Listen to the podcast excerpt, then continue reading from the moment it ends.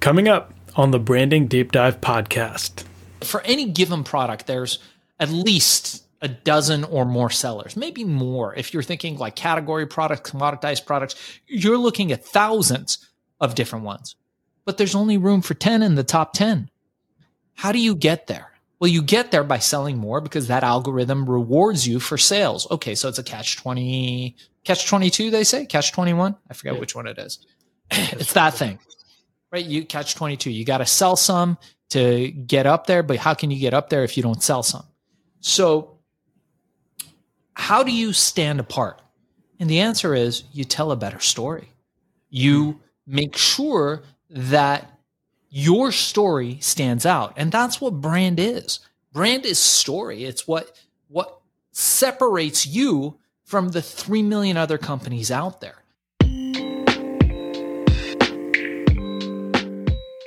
This is Ahmed Chima, and welcome to the Branding Deep Dive podcast. If you're new here, this is a podcast where we have in depth discussions about what brands are doing well to drive customer loyalty and how you can take those principles and apply them to your own brand. Today, we're talking to Shaahin Cheyene. Shaahin has a story that is straight out of a movie, which, by the way, is in the works. At 15, he created Herbal Ecstasy. Then he went on to be a pioneer in the vaping industry, and for the past decade, he's been selling products on Amazon and teaching others how to create winning products. Shaahin is a master of creating products and building businesses. In this episode, we dive deep into wantrepreneur culture, achieving unreasonable success, separating yourself from the competition, transformational experiences, and much, much more. If you have a business and you're looking to take it to the next level, or if you're looking to start a business, this episode is a must listen. Oh, and uh, as a heads up, this episode does have some explicit language. Now, here's Shaahin Cheyene.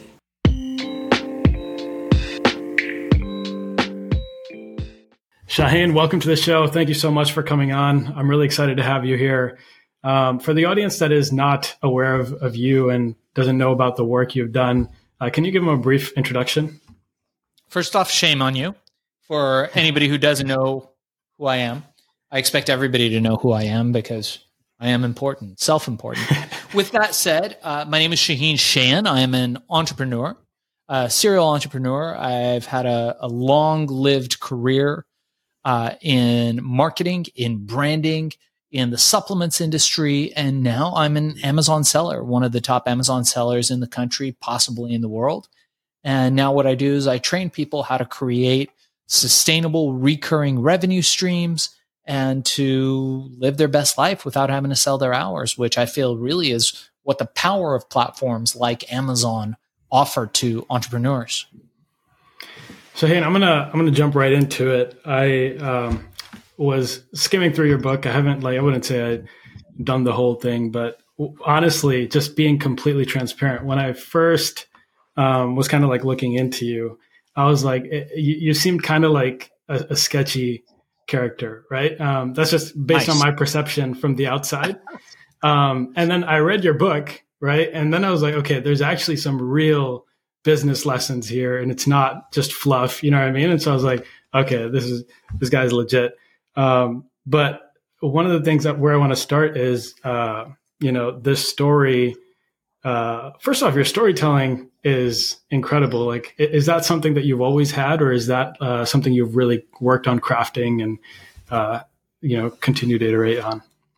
Yeah. So Ahmed, first and foremost, I do not blame you. My story is bonkers, and for anybody interested, the book out now, Billions: How I Became King of the Thrill Pill Cult. But moreover, I think it's a side effect of this TikTok Insta culture that we live in where you've got three and a half million people on there and everybody's the flavor of the month. And currently the flavor of the month is being an Amazon guru. I've been doing this since 2009 ish when mm. Bezos opened up the Amazon platform to third party sellers. This is not an overnight thing for me, but I don't blame you because you open up social media and you are bombarded with look at my Lamborghinis. I don't care about those, but look at the Lamborghinis and the bikini chicks with the machine guns. You know, I don't care about that either, but check out my plane. And so you've got this this gang of entrepreneurs who are looking at that And they know deep down inside, I truly believe this, that people know deep down inside that that shit doesn't work, that it's not real. But, but it's buying a fucking lottery ticket. And the reason why people buy lottery tickets is not so they can win the money. They've got no hope of winning that money. They'd be have better chances of getting struck by lightning in most cases than winning winning the lottery. But they buy it because they can then say that they tried, that they put their their chips on the table and it just didn't hit their number. And it allows them to release that excuse uh, that they are not succeeding because because the truth is really fucking harsh. The truth is they're not working hard enough. The truth is they're not working smart enough. The truth is that most people will not make it that you have to be ruthless. You have to be aggressive. You have to go out there in the world and you have to pound the fucking pavement. You have to do whatever it takes to succeed. But that's not saleable. What's saleable is buy my program do this thing that I'm telling you. Give me your money and I'll give you this lottery ticket and you can do my social media, my Amazon course. You could do my whatever. And that's how you're going to make money. And people will buy that lottery ticket and there's fortunes made on that. Buy this NFT, buy this course on crypto, buy this, buy that. It's everywhere you go. So when you see somebody like me who comes with a story where it's like, dude, I made a billion dollars of money, of real money in my teens before the fucking internet was even a thing. Bro, I don't blame you for looking at that and going, this guy is sketch as fuck. Like, this can't be real. And I agree with you. It sounds that way. But my past is well documented, real news. And you can you can see, and you know, we're just working on a film now. So we're getting very close to a series deal with a network. I'm not going to say with who. And then there's talk in the future of a feature film that I'm excited about. But ultimately, I don't blame you for that. Now, remind me again your second question because I think I just went on a little rant there. No, that was that was perfect. Um, second question, and I I should separate these. This is one of the things I'm working on as a podcast host. But second question was uh, storytelling. Have you always just been a naturally gifted storyteller, or is this something you developed? Ahmed, that's what it's all about, man. You know, that is one of my superpowers. I am very good at influence. I'm excellent at teaching people how to influence, how to storytell. That's what we do now for the people who I teach how to master the Amazon platform and selling on that platform as a seller, as a seven figure, eight figure seller. I can tell you that it's all about story and being able to tell a story in a way that influences people by being able to become a decision architect, as I like to call it, is the most important thing. Because look, if we look on the Amazon platform and we see, and for any given product, there's at least a dozen or more sellers, maybe more. If you're thinking like category products, commoditized products, you're looking at thousands of different ones but there's only room for 10 in the top 10. How do you get there? Well, you get there by selling more because that algorithm rewards you for sales. Okay, so it's a catch 20, catch 22, they say, catch 21. I forget yeah. which one it is. it's that thing, right? You catch 22. You got to sell some to get up there, but how can you get up there if you don't sell some? So, how do you stand apart? And the answer is you tell a better story. You make sure that your story stands out. And that's what brand is. Brand is story. It's what what separates you from the 3 million other companies out there. And that's what I like to teach. By the way, I've got a course where I teach people how to sell on Amazon. It's 100% free for listeners of Branding Deep Dive. So if people want to reach out to me by email, Ahmed is darkzess at gmail.com, D A R K Z E S S at gmail.com. Mention deep dive in the subject heading. I'm going to give you the Amazon Mastery course for free. And it's everything from A to Z how to sell on the platform, how to find products, how to get ranked, and all that good stuff. Because I honestly believe I'm one of those fanboys of Jeff Bezos and of Amazon where I believe that this disruptive platform that this man has built will create more millionaires and more billionaires in our time than any other e-commerce platform. And, and, I truly believe that it is the single most disruptive medium in commerce today is Amazon and it's disrupting everything. And if you look at what this company is doing, what Bezos is doing, he has become not a disruptor, he has become the disruptor. So you, you brought up the word disruptor. And one of the things I had written down here to ask you is that you've been someone that not only once with herbal ecstasy, but then also in the vape industry. And also you can say now, you know, you've been in, you've been a disruptor in like three different industries, right? And is there something underlying like what you know there's people like me who haven't disrupted a single thing right? And then there's someone like you that you know it seems like everything you do you're disrupting. Like what's the the mindset shift? How do we how do we become people that are disruptors? So to start i'm an immigrant. Second off i have a lot of grit. And i think that makes me just not give a fuck. I don't give a fuck. I've been knocked down so many times in my life that one more time is going to have zero impact. So I go out into the world with this don't give a fuckness. Really. I'm trademarking that, by the way, Ahmed. Don't use it without me. But it's that don't give a fuckness. It's that coming to this country as an immigrant from Iran and getting the shit kicked out of me every day and getting up. And I thought, man, they could kick the shit out of me, but they're not going to break me. And if they don't kill me, I'm just going to get stronger. And I had that attitude and I still have that attitude. And that's what, what causes me to be a disruptor. And that's what causes people like Steve Jobs, Jeff Bezos. You look at, uh, even people like Bill Gates. These guys were nerds. These guys didn't have everybody loving on them. These guys had everybody treating them like shit, but they got up and they showed everybody. It's the ultimate, like in the 80s we had that movie revenge of the nerds which was really funny right? Because the, you had the 80s archetypes and all the john hughes films and in all the all the films of that era where you had the jocks and then you had the nerds and you had the bad boys. But we're now coming to realize that all those people that were underserved all those people that were mistreated all those people that were abused now have their day.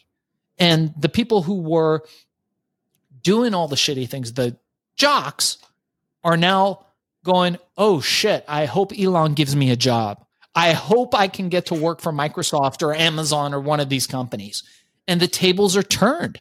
And not only that, there is now opportunity for independent operators for people like me and you. I know, well, I know you work for Amazon, but in general, for people who don't, who haven't taken the corporate jobs, you now have the opportunity to go out there, take a small amount of risk, open up an Amazon seller account and come up with a product that disrupts. So that's what you do. But ultimately, there has to be some level of transformational thinking. Something has to click within you. It's what Richard Koch, who wrote the 80 20 principle, one of my favorite authors of all time, he just wrote a book uh, recently called Unreasonable Success and How to Achieve It. Great book for you, actually, Ahmed, to read uh, after you read my book, after you finish my book. And by the way, are you going to leave me a review? I'm counting of on course. you. Of course, Of course, yeah. Okay, I know you. I know you're going to leave a good review, man. I'm I'm counting on on folks like you.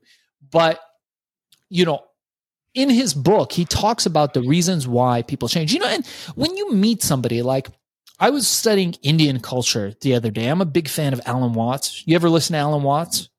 No, haven't heard of him. All right, you're first off, you're welcome. It's life changing. Alan Watts was a philosopher who brought the wisdom of Zen to the West, but he was the most brilliant orator in philosophies. And he, he considered comparative religions. He talked about Islam, Hinduism, Judaism, and brought them all into a very easy to digest and understand system that something in what he said applies to all of us. And it was beautifully beautifully orated. So, this is what I would say that when you look at the world through the eyes of somebody who is willing to do whatever it takes in order to succeed, there's no way you can fail. But in order to do that, you have to have a transformational experience. How do you have a transformational experience? It could be through uh, uh, travel, which is a great way. It could be through taking a huge risk. Some people have transformational experiences in ways that are less than desirable.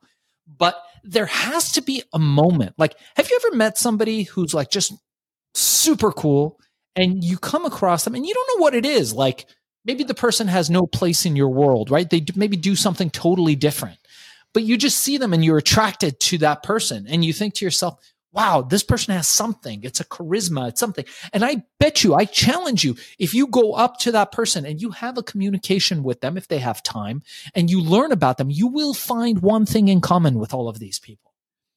You will find that they have had a transformational experience, something that's taken them out of what one of my mentors would call the TikTok life, the world of the ordinary, and put them into a place of self reflection put them into a place where they look back at the things in their life that are right and that are wrong and can reflect on that and come out with an insight that's so earth shattering, so ground shaking that it changes everything for them and a lot for other people around them. It's like being around a tsunami.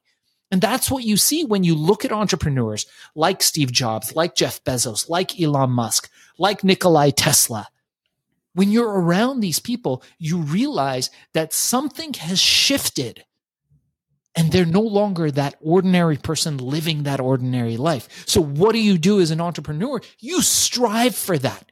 You strive to, to change your thinking, to change your mind, to be open to things, but to put yourself in a place where you can have this transformational experience. One of the things I wanted to ask you about was, uh, you know, w- one thing that I couldn't understand just looking at your book is like you know you mentioned ed or the walkman. Um, like what was it like why did he invest in you? Is that's the question that i had. I don't know if, if you ever asked him or what your thoughts are on that subject but what do you think why why did he spend all this time and energy building you up yeah so i think what you're referring to ahmed is uh, the uh, the Walkman, who's one of my first mentors, this guy named Edward Lawson. I write about him in my book. An amazing character. And my answer to you is this he was my first mentor. And I think he could sense my level of hunger physically, emotionally, from the sense of, a, of my spirit, was that I left home when I was 15. I left my friends, my family, everything I had and went out there into the world to succeed. Again, I write about it, guys, in my book, Billion How I Became King of the Thrill Cult. It's on Amazon and Audible now. So please check it out. Leave me a review. Counting on yours, Ahmed. So it's a great book. What he sensed about me, I believe, was hunger. A lot of people out there living comfortable lives. Not a lot of people willing to give up everything at a very young age, at a formative age, and just saying, fuck it. Let me go out there and take my chances. And you could smell that on people. You know when somebody is desperate. You ever see somebody who's desperate? You don't know why, but you know, like, hey, man, this guy's desperate. I'm not going to deal with him. I wasn't desperate, but I was hungry. And you can smell there's something about emotion, like heavy emotion, strong emotion. You know when somebody you love is sad. Why? Maybe they're putting on a fake smile. There's no reason for you to know that, but you know because you're close to them, but you also know that something's wrong. And we also know when people are sad. We know when people are happy. These types of emotions carry. But the people that are more sensitive to things, and I, I really believe there's people in the world that are sensitive to other people's general energy, whatever that means, if we enter the realm of woo woo science or not science my uh, old teacher would say metaphysics is that you can sense hunger. You can smell it on people. And there is something to being hungry being relentless. I would oftentimes even deep into my career when i had made millions and millions of dollars i would not eat until i made a sale and I would keep my staff hungry. They'd be like, Hey, when's lunch coming? And I'd be like, You're not fucking eating until you sell. It's like that great scene from uh, one of my favorite uh, movies of all time with Alec Baldwin uh, called Glengarry Glen Ross. Have you ever seen this? Yeah. Okay. So there's the the famous scene in there where they all come in for the leads, and the guy comes in from corporate, played by Alec Baldwin, and he said the guy's like, "Hey, well, you know, I'm getting coffee," and he's like, "Put the fucking coffee down. Coffee is for closers." And it was like that with me. I was like, if I didn't close a sale, if I didn't make some money, if I didn't make something happen, I didn't eat. What did that do? Well, okay, yeah, there was food everywhere. If I was hungry, I could eat, but it would keep me hungry. It would keep me in the mindset of being hungry. And it reminded me at a time when I needed it that this is what I'm, why I'm doing what I'm doing. And then when I did sell, I would reward myself with, you know, a really nice meal. And, and that would remind me again that these are the fruits of my labor. Now, I mean, you mentioned you're an immigrant, you left home, right? Like, I think there's a natural hunger that comes from uh, your story and kind of your origin. What about people like, you know, growing up in suburbs? Is, is hunger something that you can teach, or uh, is it like a binary, you have it or you don't? No, you can't teach hunger. Hmm. You can't teach hunger, but you can develop it. You can develop it through discipline. And you have to earn discipline. You have to go out there and do things that are hard. You have to go out there and put yourself in a zone of discomfort. You have to seek discomfort because you know it's going to do you good. You have to start doing things that put you in a position that you might not want to be in. Not anything that would make you feel unsafe, but just uncomfortable enough to know that you'll be okay. I am a student of Brazilian Jiu Jitsu. I'm a, a, beginner level um, student in Brazilian Jiu Jitsu. And I understand Brazilian Jiu Jitsu is a grappling art. And I understand when I'm on the mat that certain opponents are going to make me uncomfortable. There's a bigger guy who's an opponent. There's a guy stronger than me who's an opponent. But what we learn is that you have to get comfortable being under pressure. You got to be comfortable when you're faced with discomfort because it's not always going to be comfortable. And it's those moments of surviving, those moments of being in these difficult situations that build discipline and they build self knowledge because you reflect on it later and you say, you know what? That was a difficult day. That was a difficult opponent, but I survived. And next time, maybe I do it a little differently. And that's it. It's about these little micro changes, like uh, James Clear talks about in Atomic Habits, just being 1% better every day. I want to change gears a little bit here. Uh, I have a lot of things I wanted to cover. I'm going to try to go through them as quickly as possible. One of the things uh, in your interview with uh, Brad Lea, you talk about uh, when you went on Montel Williams. I think that's the the name of the host, and you mentioned yeah. how uh, basically you were set up to he was he was trying to get you he was trying to put you in a bad spot and he wanted to defame you and kind of really uh, make a scene out of it right? And and you had a, a, counter strategy. And if you're interested you can check out that interview. What i wanted to ask you about that and, and using that example as a as some context is like there's a phrase in this space that there's no such thing as bad press. Uh, what are your thoughts on that? Do you believe that? Or, or like you know just what are your in, in the various experiences that you've had, has there been a, has there ever been a situation that you couldn't spin into uh, a positive or some positive for your brand?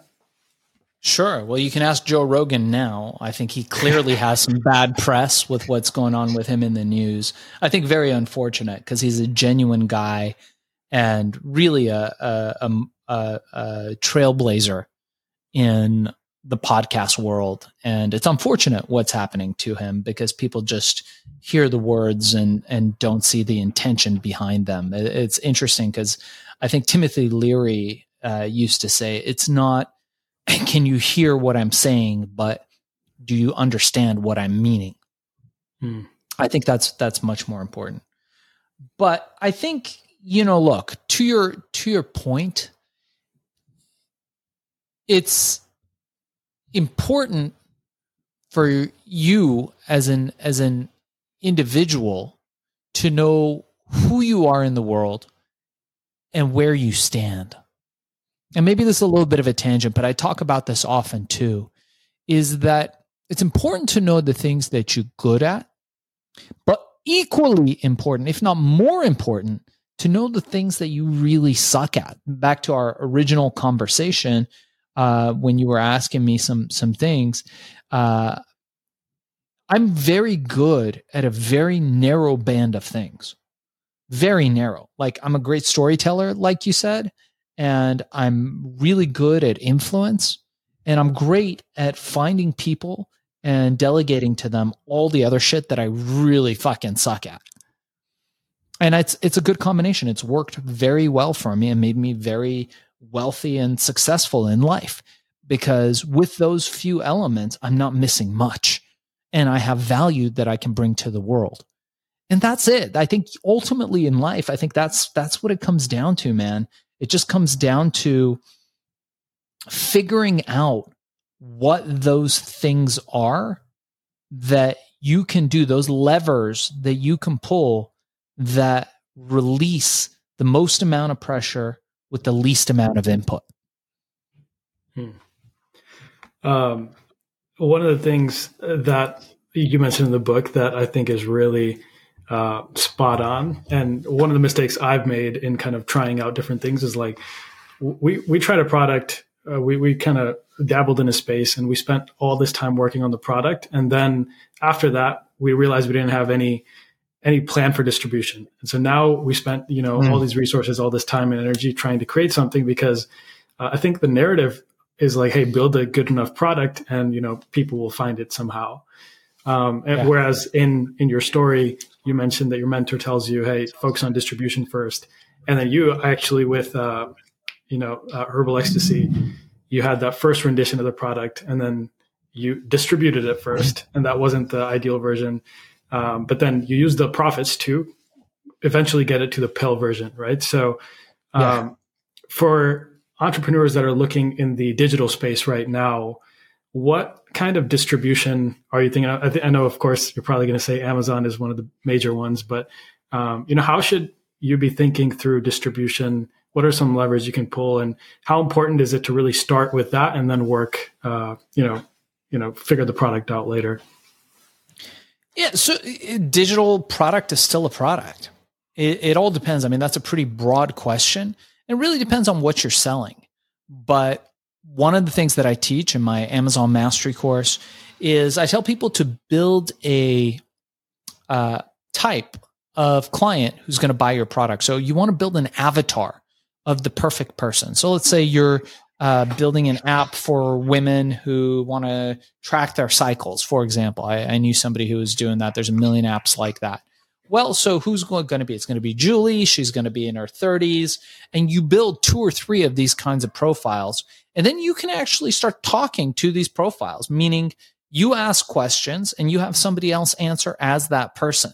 And that's a great way to find out who your market is or where your market is. And then you can start adding on to these people's personality. Like you say, Hey, Julie, does Julie like skateboarding? No, that wouldn't be a thing Julie does. Maybe Julie likes shopping. Oh, okay. Where does Julie like shopping? Oh, she likes to shop at H&M.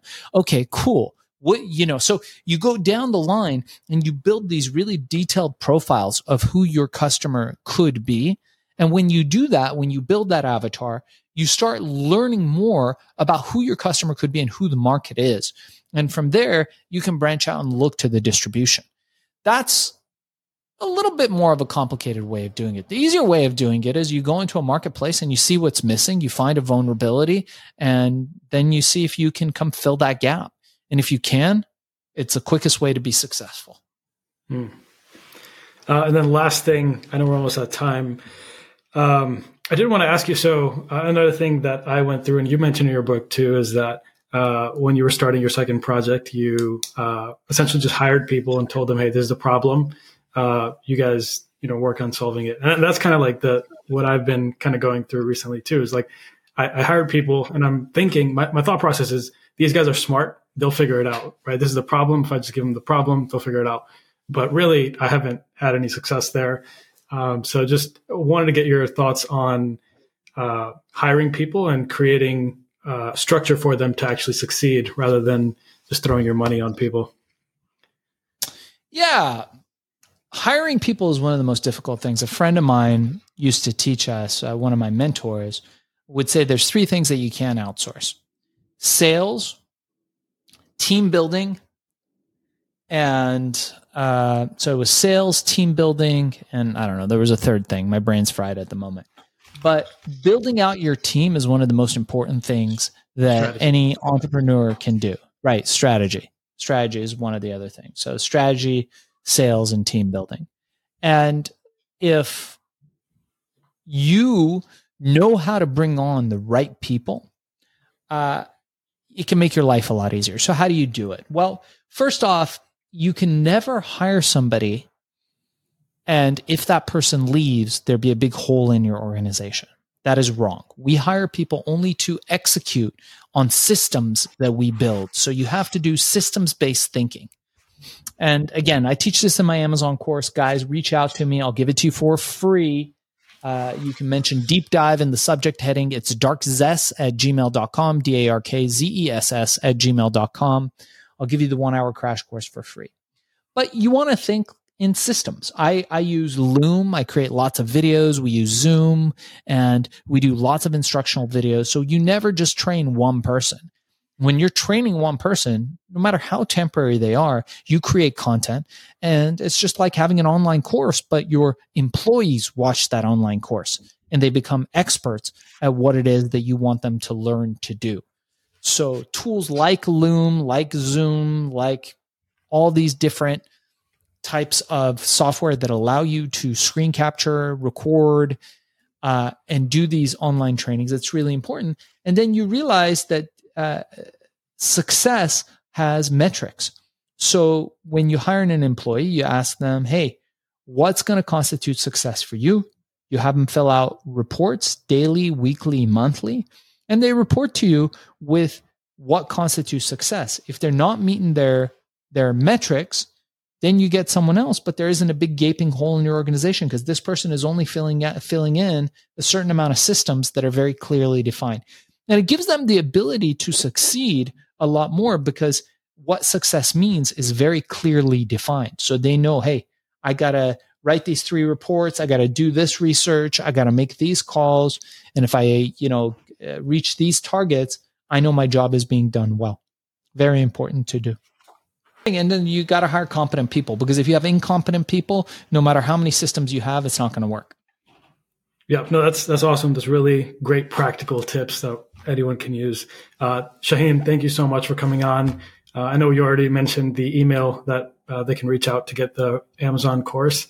Uh, you also have a podcast. You have a book. Uh, if you could quickly let the audience know where to get that uh, and access. Yeah, thanks, Ahmed. So the book is called Billion: How I Became King of the Thrill Pill Cult.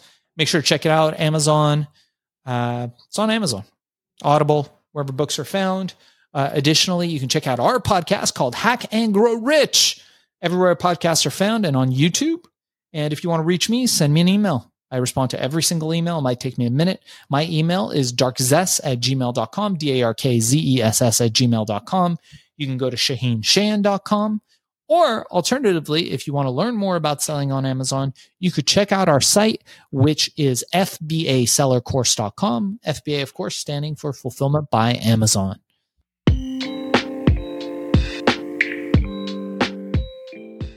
So Shaahin's book, Billion, How I Became King of the Thrill Pill Cult is a really good read.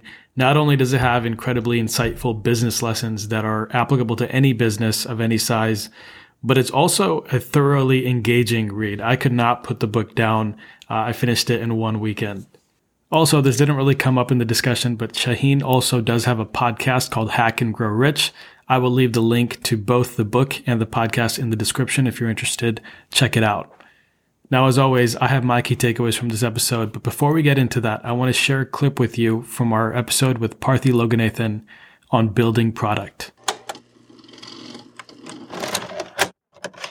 And if you think about like traditional companies, not non-software companies, that's where a lot of their spend is. It's like marketing, like Coca-Cola, Pepsi, they're spending on marketing because I don't know, like their products are almost commoditized. Anybody can make soda.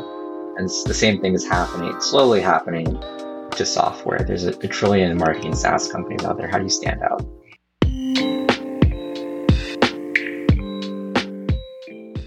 If you enjoyed this discussion with Shaahin, I am sure you'll also enjoy the discussion with Parthi. Check it out wherever you're listening to this right now. It is episode number 33. Now, here are my key takeaways. Number one, you can't teach hunger, but what you can do is develop hunger and develop discipline. How you do that is by seeking discomfort. Go outside of your comfort zones and really push yourself to do things that you're not normally doing. And number two is that we hire people to execute on systems. Anytime you're hiring, make sure you create some structure for those people. This is something I learned the hard way. You can't just tell people, hey, work on this problem. You have to create structure, you have to train your team, and really set them up for success. And that is all for this episode. If you enjoyed this discussion, please consider leaving a review and sharing with a friend. Thank you so much for listening. We'll see you next week.